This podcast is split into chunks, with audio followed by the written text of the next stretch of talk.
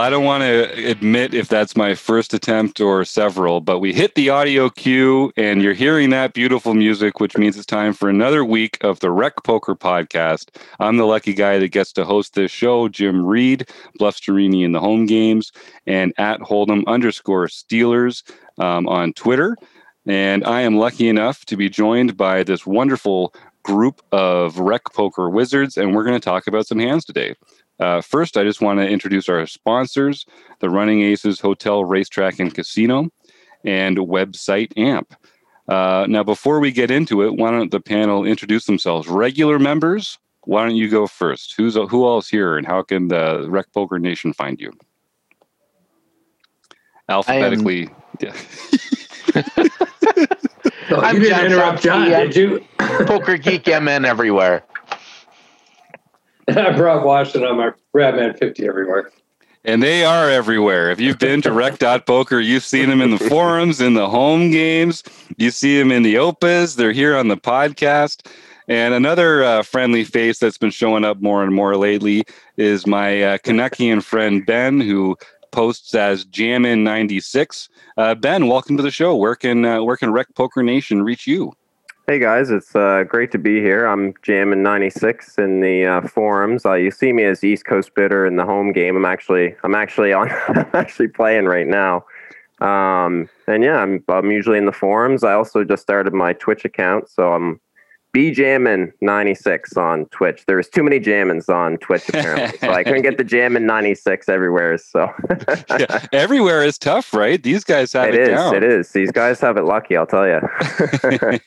well, that's great. And I think I heard a little birdie tell me, Ben, that you're also going to be uh, helping Taylor Moss out with some of the uh, Rec Poker Twitch streaming that's coming down the pipe. That's right. right. I'm not sure. I'm not sure when this is going to come out, but uh, I think I'm up this week. He just he just emailed me actually about nice. that. So I think I'm up this week to. Uh, I'm not sure if it'll be out in time for everyone to hear, but yeah, we'll be on this week. So and then hopefully once uh, Marek is over, then I'll be in. I'll be in a few more times. So yeah, yeah. fantastic. Looking forward to it.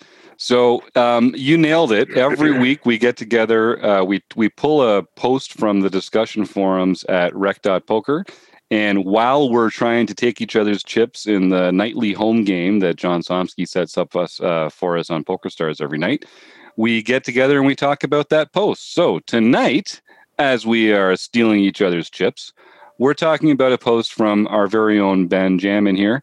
Um, a little bit of a follow up from a few weeks ago, uh, where we talked about his situation um, I guess we'll pull back the curtain here. So, uh, but this is the same Ben who won a couple uh, satellite uh, sweepstakes t- tickets to some uh, higher stakes tournaments that he wasn't not usually uh, used to playing. And so we did a uh, an episode talking about some of the considerations you might have, some of the ways you might change your approach, um, some of the options you might have going into um, a higher stakes poker tournament.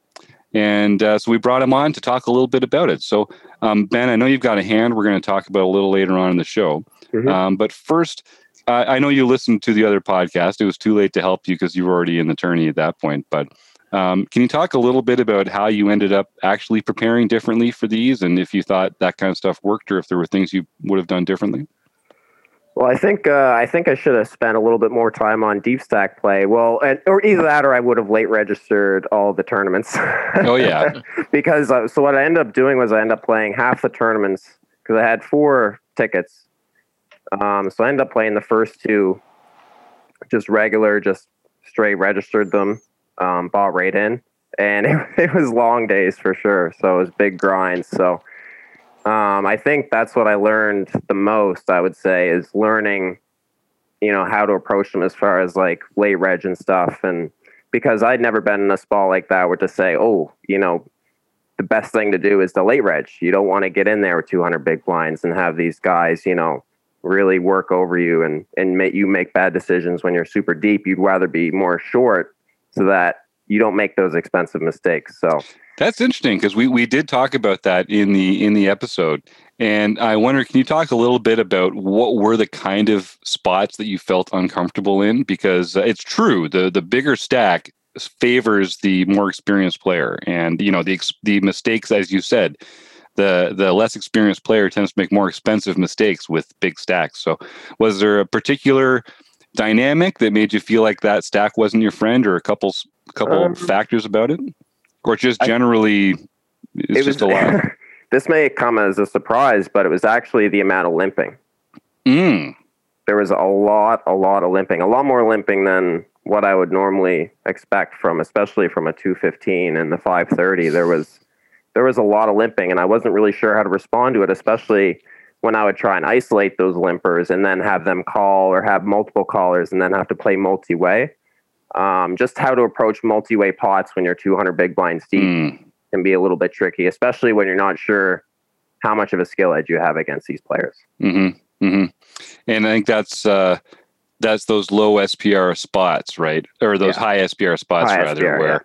Yeah. Um, and I think, and was your impression of these limping players that they were uh, like donkeys that just didn't know how to play, or was it part of a, a balanced limping range? Hard to tell, right?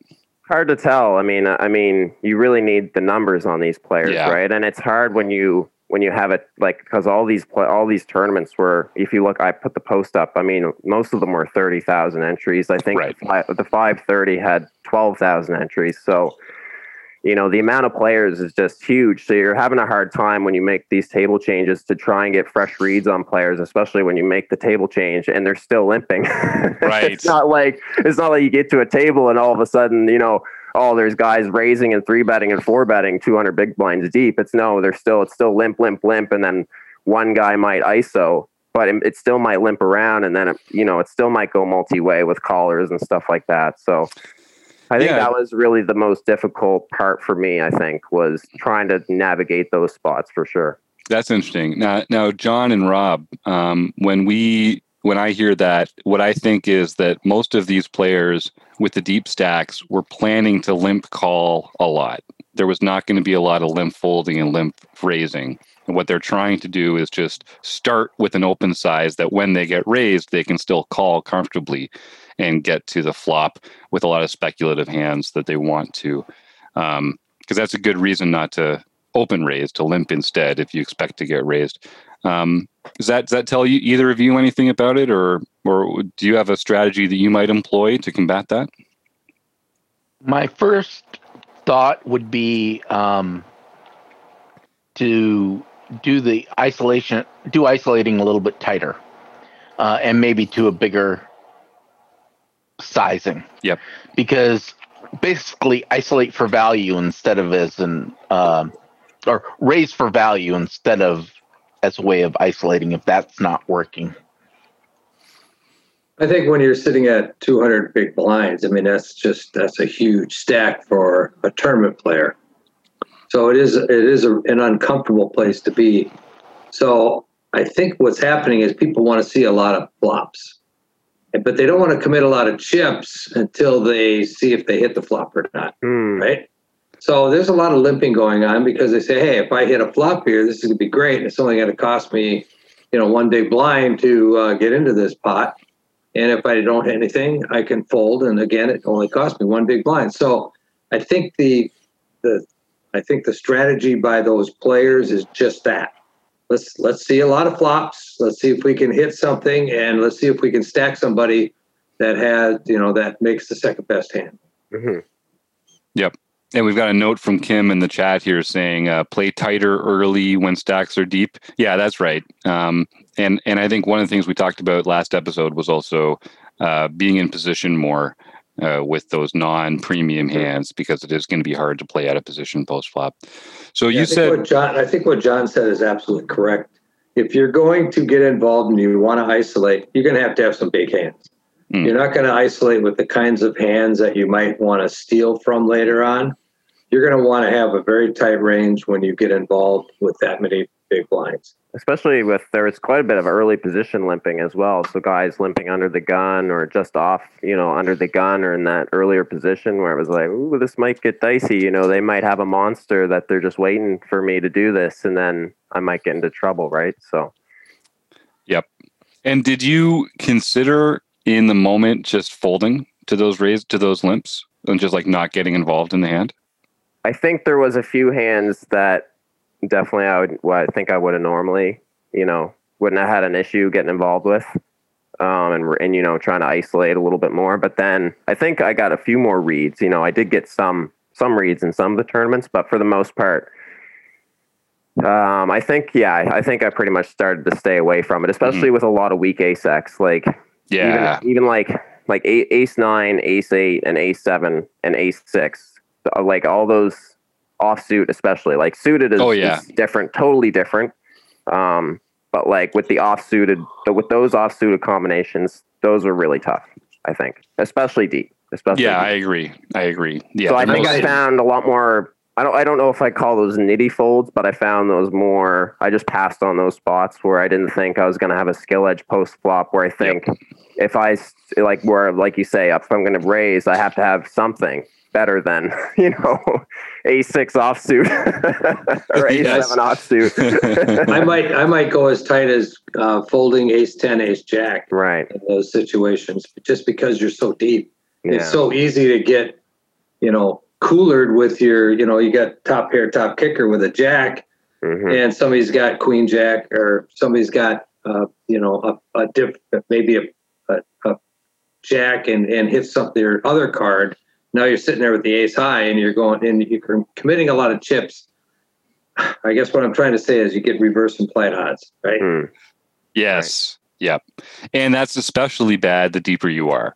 Yeah. You know, like yep. those reverse implied odds, they're not so they don't really care that much if you've got like 20 big blinds or something like that. But deep, that's where you that's where you pay for those hands. Those yeah, those one pair bad kicker hands. Those are just you just don't want to play those hands. Yeah. And I th- I'm sure if I look through the hand histories, you'll see spots where early early I might stab and mm. then and then and then I learn the players and then you start to figure out okay, you know, these guys aren't probably going to fold to a C bet, you know, right. on the flop you know it's not the home game. Yeah so let's talk so so let's talk about that a little bit. So what were a couple of the other spots where you felt like um, you know you were out of your comfort zone you know or whether it was because of the stakes or because of the play um, or areas where you didn't feel like were, no, your, your audio is your audio was cutting out there jim. Okay i don't know if it's any better now. Try and run with it if it's not. Yeah no i, I got you jim. Um no, uh, I think the that's where I felt uh, uncomfortable. I think the 530, believe it or not. I actually don't think the the 1K I wasn't. I feel like I wasn't that worried about. But for some reason, I think, and I know the reasons. I, I say it in the in my posts.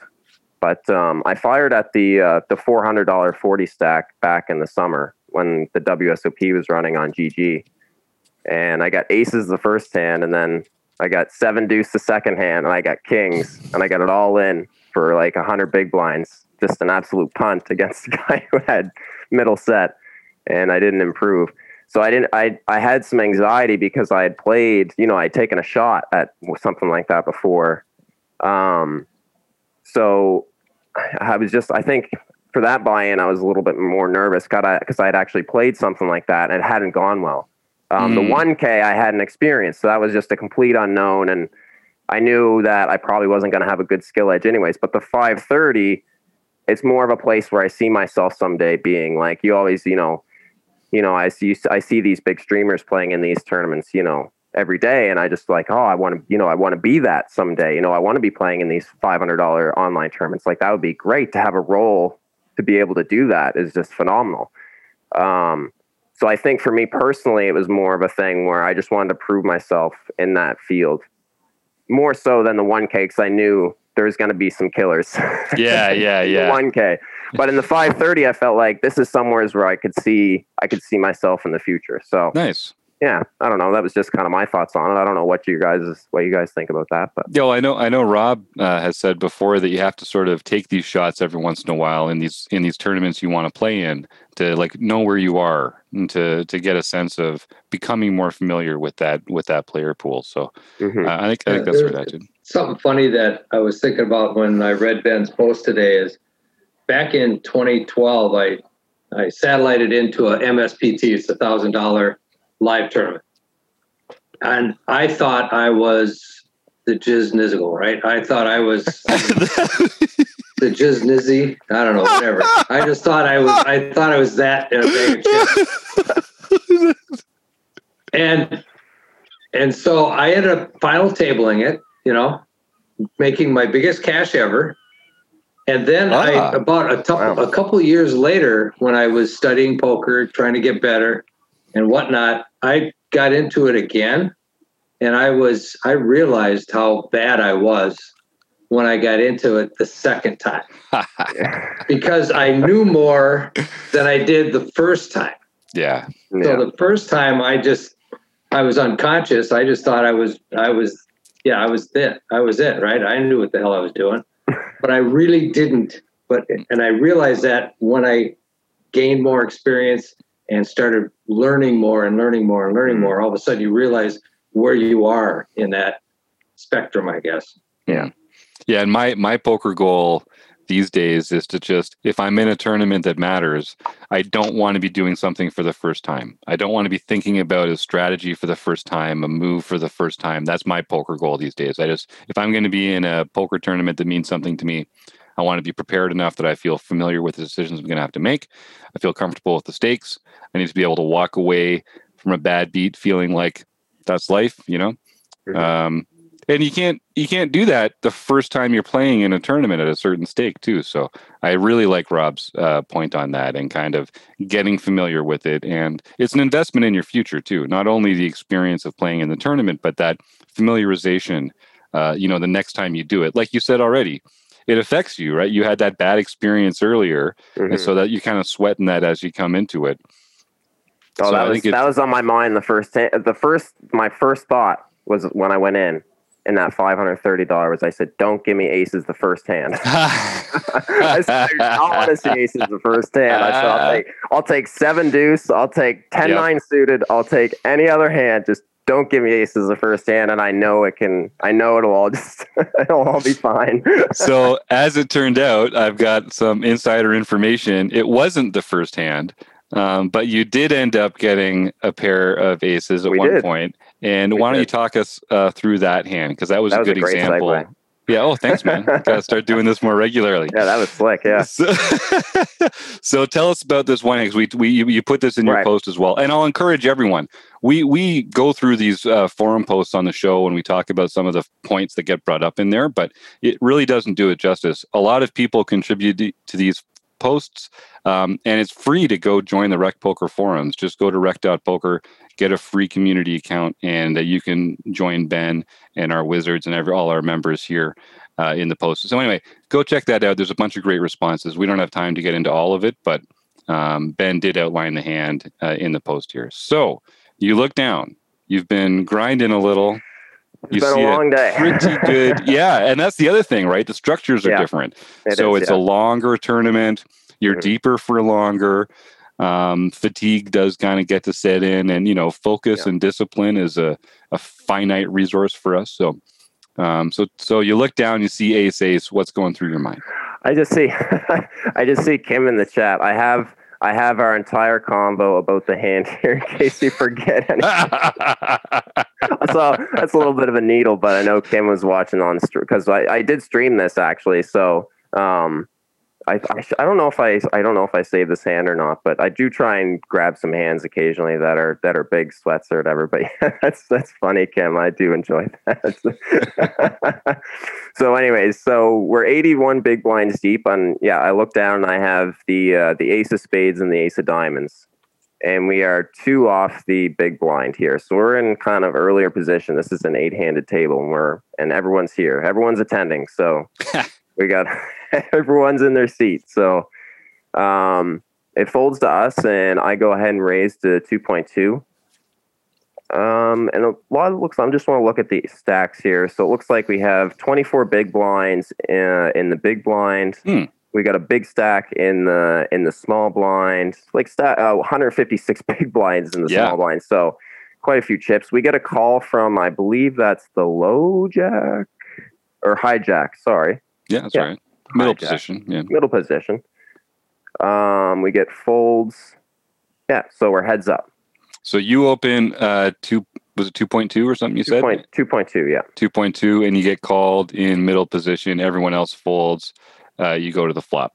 Yeah. So, and it looks like there's quite a range of stack sizes here at the table. You've got There is, yeah. 81. There's a monster in the small in the small blind. The big blind short and the uh, middle position player had 49 big blinds. So you've got them covered.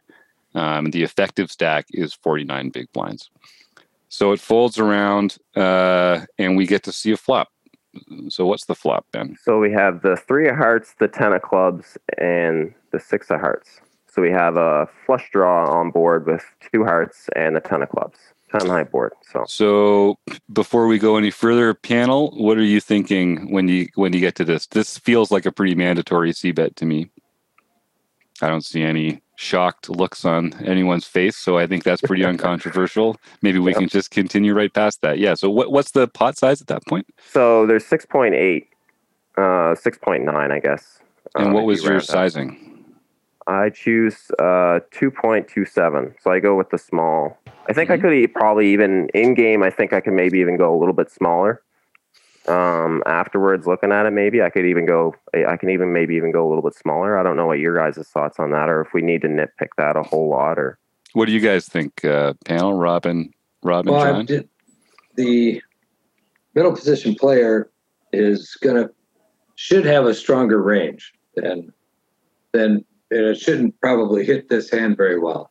The only thing that I would worry about is potential flush draw because you got two hearts on the board. two hearts. Yeah. So that'd be the only thing I'd be concerned about. So yeah, I think the small sizing is probably okay just because the chances of him hitting this, you know, with a 10, a six or a three is pretty small. So you want you want him to to call with some of those draws because that's how you're going to get your value with your aces. Right. I agree. Yep, Okay. I like uh, I like small c bets typically, particularly out of position. And again, you have to kind of well, you don't have to. It's up to you.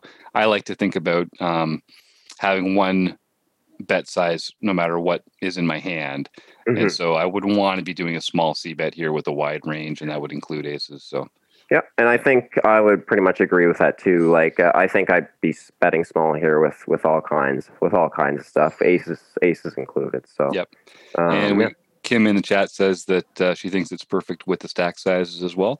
We knew Kim would like it as long as it wasn't a half pot bet, so that's easy money. Yes, That's it easy wasn't. right there. we got we got rid of the half pot button before we played this tournament just for Kim. So it was it was good. so uh, you bet 2.3 which is functionally the same as the open size so it's Yeah. not it's not exactly a down bet but it's not um, it's not like a threatening uh, Mhm. bet and uh, they they call they go ahead and call. Yeah. So uh, the turn comes a, a really fun card why don't you take us through the turn there It's the three of spades. oh so- good the board's now paired. There's a flush draw, but there's no, there's no. It's not the ten of spades on the board. I think, I, but I do have the ace of spades in my hand. So, but yeah, I don't know what your guys' thoughts are now. We're out of position. We've got called, and we have aces in the spot. What yeah and so the think? board's now 10 6 3 3 with uh, two, Two hearts. Yeah. Um, I'm I'm continuing here. I think because we're ahead of all their one pair hands. Um, they have when they call the flop, they have a bunch of tens. Uh, they have a bunch of like overcards uh, with backdoors. They have a bunch of flush draws. None of those hit, so I feel very confident um, making another bet. And this is a great example of one of those spots where you can bet um, and know that you don't have the nuts. Like you can make a bet expecting for the right decision to be folding to a shove or something some of the some of the time. Um, and this seems like that kind of spot. Um, we talked about sizing on the flop. Um, I, I like to bet smaller on the flop and bigger on the turn. There's a number of theory reasons that go into that. One of the nice things about it is that that weak flop range that continued uh, now has to get put in a tougher position and you get to win a bigger pot when they fold because you included that flop bet that you wouldn't have uh, gotten value for with a larger sizing. Mhm. Uh, So Kim what do you- also says she you- likes 65% pot here. Yeah. Yeah, I was going to say 66, but um, what are you what are you targeting there? I mean, what what hands are you targeting? Are you actually are you betting for value, or are you trying to get him off of his flush draws and Wait, potential two pairs? You know, what what is what is the goal for the bet? and I think this is. I think Rob. I think you hit it right on the head when you say this because I think this is where I got in my own head. in this spot where I was like, what? I th- I think I thought that where I was like, what am I what am I going for here? Like if if I bet here and he raises me, how excited am I am with aces in this spot with no heart? Um, you know, paired board. It's a big tournament. You know, if we lose, if we get all in with this guy, we're gonna, you know, it's gonna be a big chunk of our stack. You know, um, I don't know. Yep, it doesn't feel. And the other thing is, I mean, it's true. One pair is not typically a three streets of value hand. So you're not you're not going to be able to bet three streets and get paid by a worse hand often.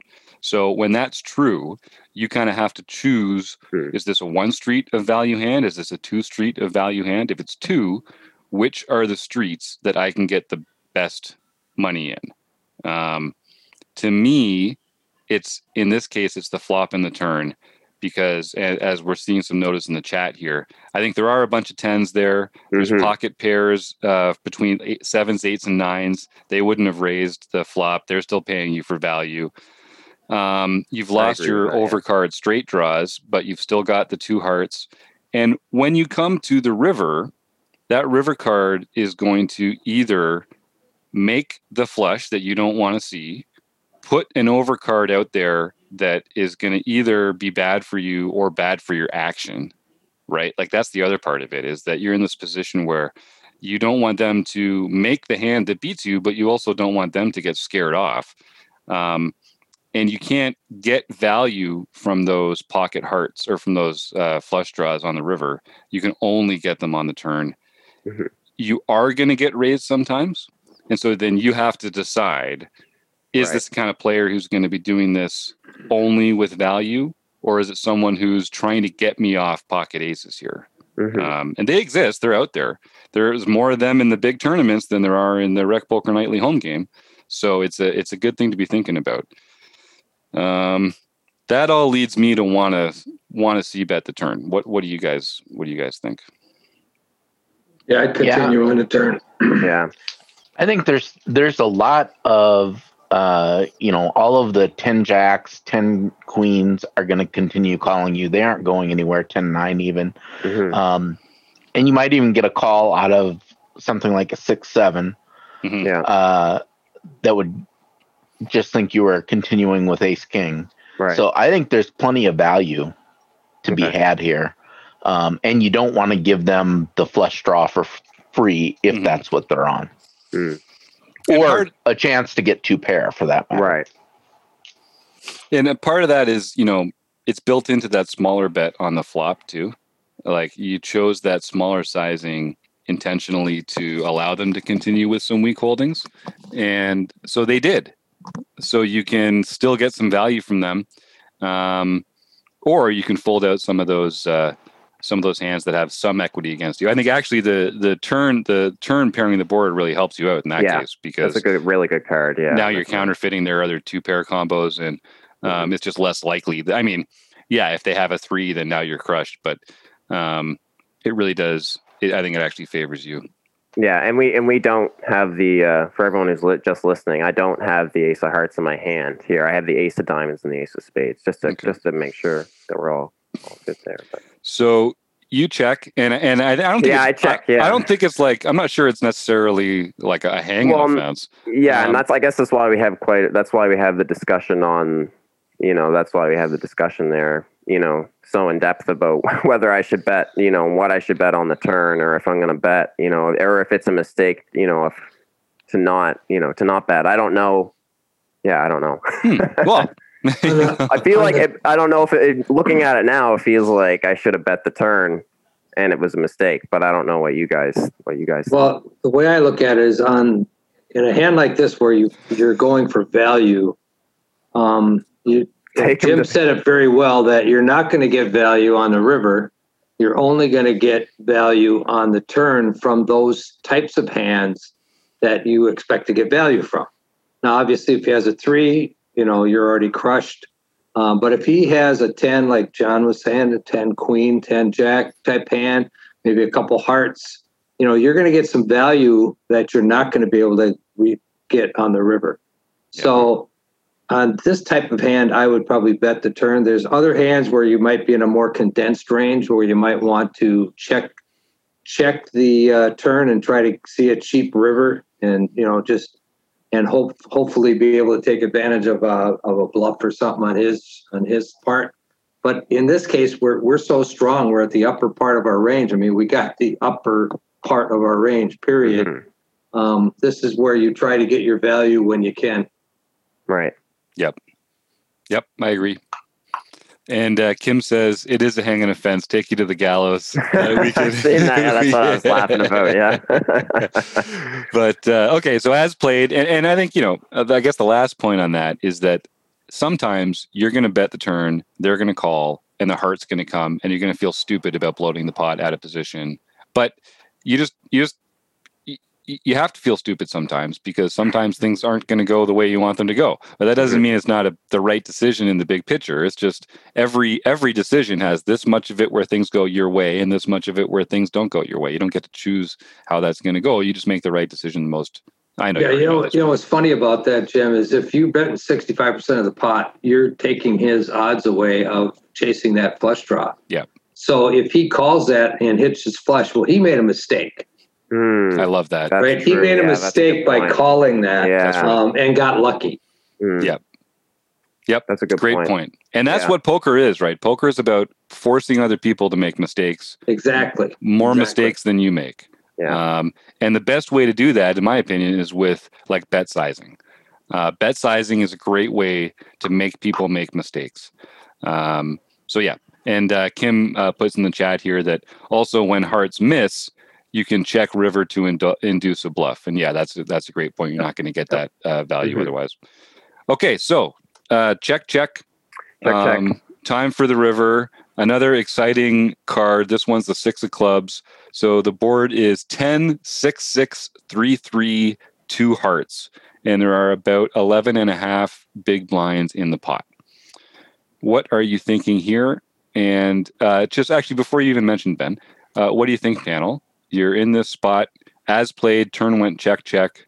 Uh, the board is double paired with a ten uh, open. What what are you thinking here? Well, I'm I'm thinking that uh, this guy did not call the pre-flop with a six or a three in his hand. Feels unlikely. I'm with it you. feels unlikely. So he's looking at it um, that he's got a ten.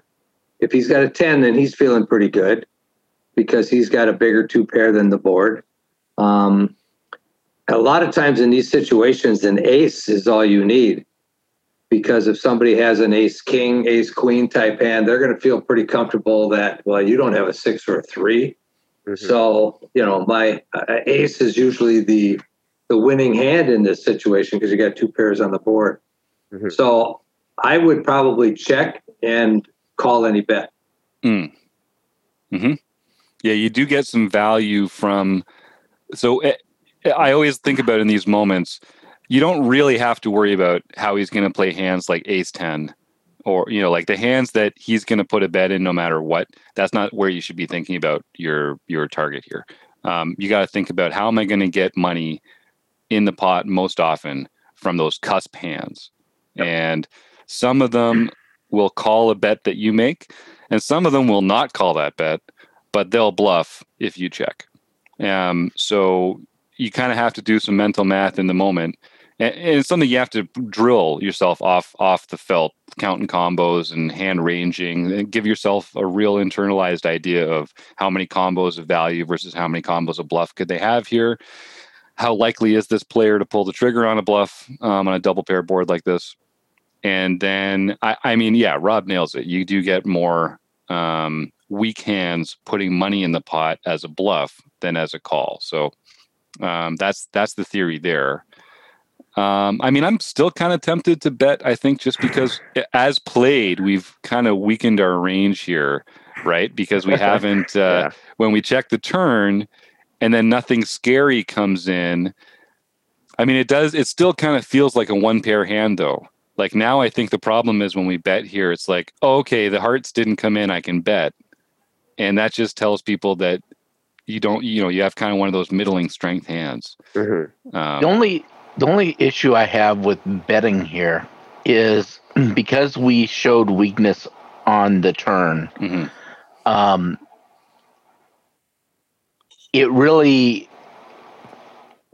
I don't know, it, it, it makes it questionable. I guess you could have played a six that way, uh, but it's unlikely you have many sixes opening from early position.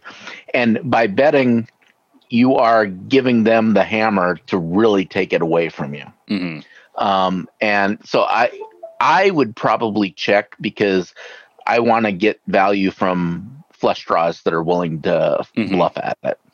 Um, you are missing a little bit of value from tens because it's likely a 10 will still call you on this particular board. But I would probably, I know if I had bet the turn, I would check the river here. Yeah. Yes, exactly. Um, Yep. and and I don't know if that's influencing my decision, but I it still feels like I want to check the river here. And this is this is a good example of that spot where this is a two streets of value hand, and we we kind of we, we still want to get that second street of value, but we didn't get it on the turn. Um, and I think we could comfortably, uh, yeah, I think we can more comfortably bet it on the turn. I still I think now it just gives them, it makes them more likely to raise as a bluff. I think that's part of the problem. When you check the turn, you weaken your range, so you make yourself a more tempting bluffing target. And now you have to actually like make some hard decisions if you bet and get raised because you've allowed them to kind of bluff you a little bit. Mhm. Uh, if you check and call, your range is even weaker. They're bluffing even more, and uh, it feels like feels like that's a better way to get the bad money in. Mm, right. so yeah, I think I think it plays better as a check call as So, so like if we check here and he goes, let's say he goes for an overbet. Let's say he goes for 1.5, 1.5x on the river here when there's 11. So Mhm. I don't know how much that would be. Uh, Yeah, like seventeen big blinds. Uh, 17, yeah, seventeen yeah. or eighteen. 17 or 18 here on the river. What do you guys think then if we check? So that would leave you with what about fifty big blinds after the hand? Yeah, I just I'm worried about when I like when I, if I check here, I'm just worried about making a quick decision on the river and and just flipping a chip in and not thinking about what he what he has that that he bluffs with. I guess is is kind of where I'm at with that. Well, I think the with the action that we take, I think we have to call just about any bet he makes at this point Right. because we we've given him every opportunity to bluff at this hand, and the only cards that beat us is if he happens to have a six, a three, or pocket tens. hmm You know, that's the only things that could beat us, and he slow played his pocket tens pretty well if that's what he had. Yeah, That's true. that Um, is true. Yeah. So I, you know, you gotta, you, you, you got. If you're gonna check here, you've got to call any bet. Right. Okay. Yeah, yeah, and I I think, think, that's what I would have done if I if I think I would if I would have checked. I think I just I feel like I would have just snap called if Oh, I yeah. would have checked here for sure. Like I, would have just flipped a chip in and Yeah, not to I would- tease yeah. upon just flip a chip in. Yeah, I don't know. For me, it, it the overbet. I would think hard about it. I'd probably Yeah. end up calling, but if he does like a double pot size overbet, I might very well fold to that because it, it it just it, it doesn't seem like that's a very good bluff, Mm. yeah. but it is a good value bet. The thing is, is you aren't you aren't you didn't represent that much strength. So i wouldn't think that although i've seen people just you know do crazy overbets because yeah they're not going to get called that often but when they do Mm. you know it's a gold mine. Yeah, yeah, and I think as played, I, I have to believe that he plays, he bets some of his stronger hands on the turn when you check to him, because if he's in if he's in position on the turn with a ten or trips with a a, flush draw out there, Mm, um, I would still I'd be betting the turn when checked to. mhm. Um, so I think you can eliminate some of the highest value hands. He could still check behind with like a six, which pairs on the river. So I think most of the hands that beat you at this point are hands with a six in them. I don't see him doing pocket tens this way. I don't see him doing a three uh, this way. I just don't. I mean, Yeah, not I think not we can very take pocket tens. I think we can actually take pocket tens out just just based on the way it played. I think Yep. because I really think that it's even for a really good player, it's hard to check. I don't, I don't even think you should check. No, not at that stack depth. I think you. No, I think I mean you got to you got to bet right. So I think we can reasonably take out tens out of the range. I don't know if that's called being capped or not. If I'm using that correctly, is that Yep. the correct term? Yeah. And now um, we're getting some comments in the chat uh, about like five six suited, seven six suited. Yep, I agree. I Mm-hmm. think they're those are some hands that they call with in position. They call the flop with one pair. They check behind with second pair and some showdown value, and uh, then they get lucky uh, on the river. So I think if I had if I had to guess, I'd say if you lost this hand, they had a six in it. And if you won this hand, they had a 10. but why don't you tell us why don't you tell us why don't you tell us what happens here on the river? So yeah, so we go ahead and we bet we bet small. We go Okay. for um I believe I fit I believe I hit the third pot button, but Mhm. it's it, we go for um we go for 3.7. I believe it's 3.8, 3.7 Yep. on the river big blinds and there's 11 point yeah, 11 and a half in the pot Okay. Let's say. So that's very callable, right? Like I think you're I'm praying he has a 10. yeah, that, that's it. That's it feels like you're value Yeah. targeting a 10, maybe even sevens through nines might Mhm, call, but I don't know, I don't know, probably not. Like what are Yeah. they putting you on at this point? mhm. Or any any ace, ace king, ace king, ace Yeah. queen, ace jack, That's a good point, ace Rob. nine. You know, because again, there's two pair on the board, Yeah, Right. so ace is a kicker. Mhm. Yep, that's going to be good sometimes. Sometimes Yeah. when Ben's bluffing, and Ben should be bluffing here sometimes because the opponent didn't bet the turn when they got checked to. So you can see the ripple effects of checking that turn. Eh? Like it Mm-hmm. really affects the dynamic on the river now. And I actually bluffed into this player later in the tournament on a double pair board when I had queen high. So, and I did the exact same thing. I did. I used a small sizing, and it was the exact same player. Hmm. And it was I had queen ten of spades, and it was like a double paired board. And we made a small, super tiny bet on the river, just like this, just just like almost in the same spot. I think he made the stack sizes were pretty similar as well, but And how did they Uh, respond? they folded. Hmm. All right, that's good. So. So- they're they're paying attention. Yeah, that's interesting. So they're not just uh, inelastic to your sizing. Um, okay, so you make the small bet, Mhm. and they make a raise. Yep, they go to sixteen point eight here on the uh, on the river. So it's a little over four times your bet, but it's not actually that big a raise relative to the pot. Um, interestingly, I think. So it's not a overbet shove go away raise. Um, it looks like it has some fold equity. I think they could do this with a pretty balanced range. Uh, so after you throw up in your mouth, what is the next thing that happens here? So you, what what are you thinking when you see that river raise? Um, I just, I really, really, really wish I could find the fold button in this in this spot. uh, but I wouldn't think I wouldn't. Somebody put in the in the chat, you know, quad sixes. Um, I would think that you'd hear from that when they had a full house on the turn. right, You know, because they yeah they turned a full house. So I I think five six six seven is the type of hand that is going to do that. That beats you at this point in time. yeah. And then I, I noticed in the chat there, there's also some. I think Kim said sixes and threes as well, are also Yeah. he, which which are more. I feel like are more in the range than than tens because I think tens probably goes for a little bit more value. And with Yep. quads, it's harder to get value where you block some of the some of the three and the six X if you do have sixes or threes. Mm, mm-hmm, mm-hmm, mm-hmm. So, uh, can anyone come up with any? Are there some good bluffing candidates that this player could have here? That's what I Um, want to know.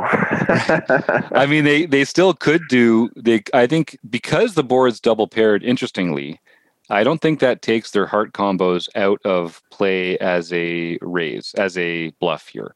Um, obviously, it's purely a bluff. Like there's no, it's not. They're not trying to realize any equity or anything like that.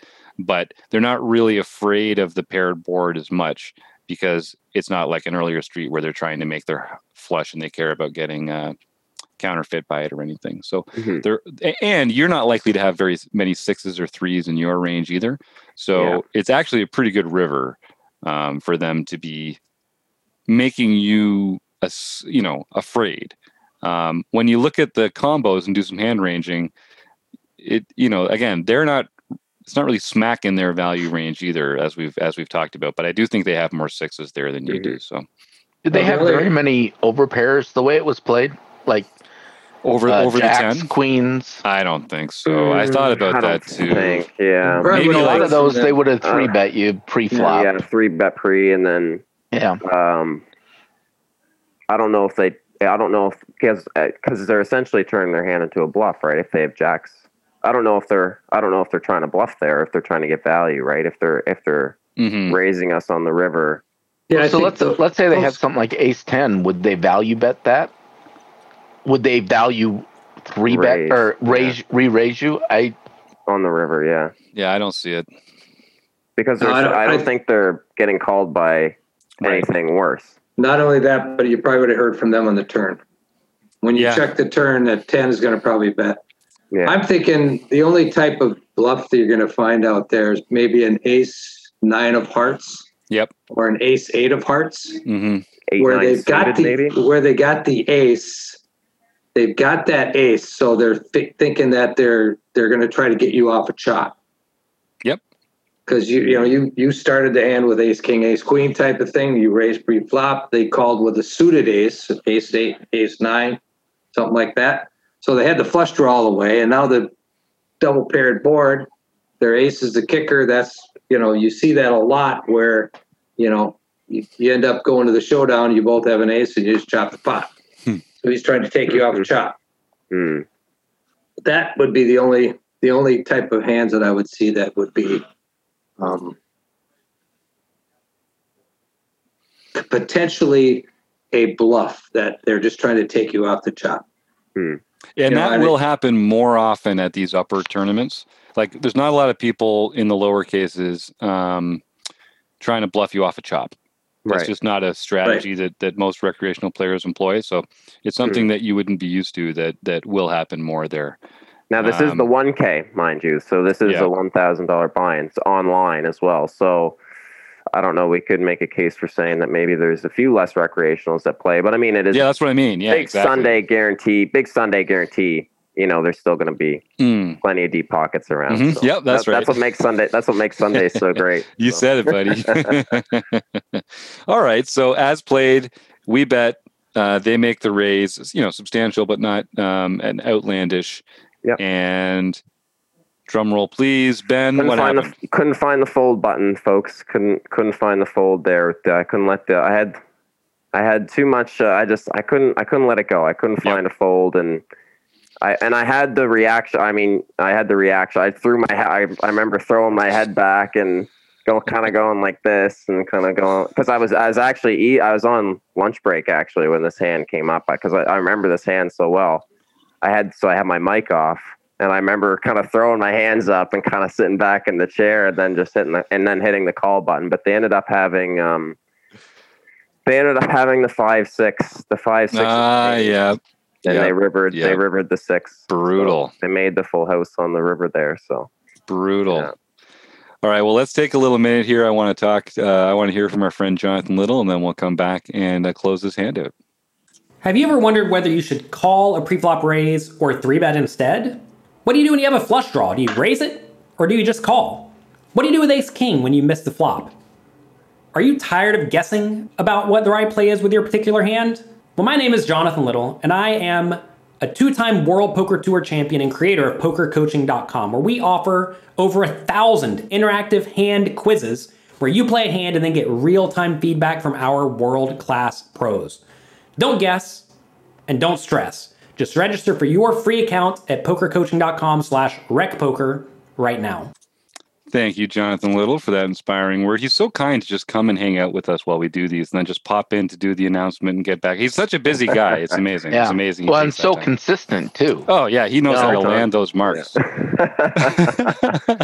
I So, do. Ben- I enjoy his cof- I enjoy his podcast there, guys. Too. I just want to stick that. I do enjoy Jonathan Lee. He's great. He's great for the poker community. and He is, yeah, very generous with his Yeah. time. Uh, Yeah, he is. pokercoaching.com has a bunch Very of friendly on Twitter as too. well. He, oh he's always taking time on Twitter. So yeah, definitely, uh, definitely a good follow on Twitter, Jonathan Little. So. Jammin ninety six approved. And I don't know if this will make you feel better or worse, but I don't think I would have been able to get away from that hand either. So I would not have found the fold. Yeah, And I would have been saying to myself, I'm just not good enough to fold this as I was making the call. That's Yep. why I'm. That's why I play uh, twenty dollar uh, ABI tournaments online. That's right. yeah. Well, it feels like if, I mean pretty pretty small mistakes though. To be honest with you, like we're we're Yeah. we're, we're talking about this specifically so we can give you some constructive feedback. And you can't get that if you do everything right. But all things being said, um, I wouldn't say that you butchered anything there. And um, uh, I like our conversation about if it's a two street of value hand, like choosing which streets it's going to be. Um, getting value from those flush combos on the turn that you can't get on the river. Um, we're getting some nice comments here in the chat. That's right. We know we've reached the next level. We can when we can fold those big, Big- hands. those big It- hands, It's yeah. true. Um, it's if you if you could, it, it, I don't know. One mistake that recreational players like us often make is just not folding big pairs. Um, we we have a hard time folding big pairs. We feel like we're entitled to win the hand. Um, we project some sneaky, bluffy lines on opponents because we want it to be true, right? But um, often it's just it's a one pair hand. Mhm. I, I was doing a review with a coaching client uh, this week, and we were looking at one of the filters on Poker Tracker 4, one of the reports that shows the losing hands at Showdown. And if you haven't looked at that, if anyone in the audience has Poker Tracker 4, go over to um, reports and losing hands at Showdown. Take a peek at how large a proportion of the losing hands at Showdown are made up with one pair hands. One pair is a losing hand if you're playing it for more than 10 big blinds. So uh, it's just one of those things where you got to treat it like a bluff catcher, even though it's pretty. If you're facing aggression, it, you're probably you're probably just not good, Yeah. and you're And you're not good you enough. if you play PLO, one pair of hands are definitely no good. I just started playing PLO here a couple months ago, so yeah. nice. Well, look out for next month's uh, mixed game. You're going to be out. You're going to be out, one of the people that takes the crown away from I uh, gotta, Mike man. Patrick. I got to. That guy is just Yeah. unreal in He's the too mixed good. games. He is really good. Yeah, It- it yeah. I've, chat. I've, chatted, I've chatted with him. He's a really nice guy too. So yeah, He he- is. yeah. He, I chatted him up a little bit because I was looking for some PLO advice. So Nice. yeah. Speaking of uh, speaking of people that are free with their time, yeah, another good another good Canuckian, one of the uh, Rec, Mo, Rec Rec Poker Canada members. So I'd like to thank Ben and Rob and John for, and of course uh, Doug and Kim and Stu and William for joining us in the uh, chat here and sharing all these wonderful thoughts. I'd encourage everyone uh, go to rec.poker and get a free community account. If you've got a concept or a hand or something you'd like to talk about, uh, drop it in the forums there, and maybe we'll bring you on to come uh, uh, bring it on the air with us next week. So, Running Aces Hotel, Racetrack, and Casino, website AMP. Thank you so much for making this all happen, and we'll see you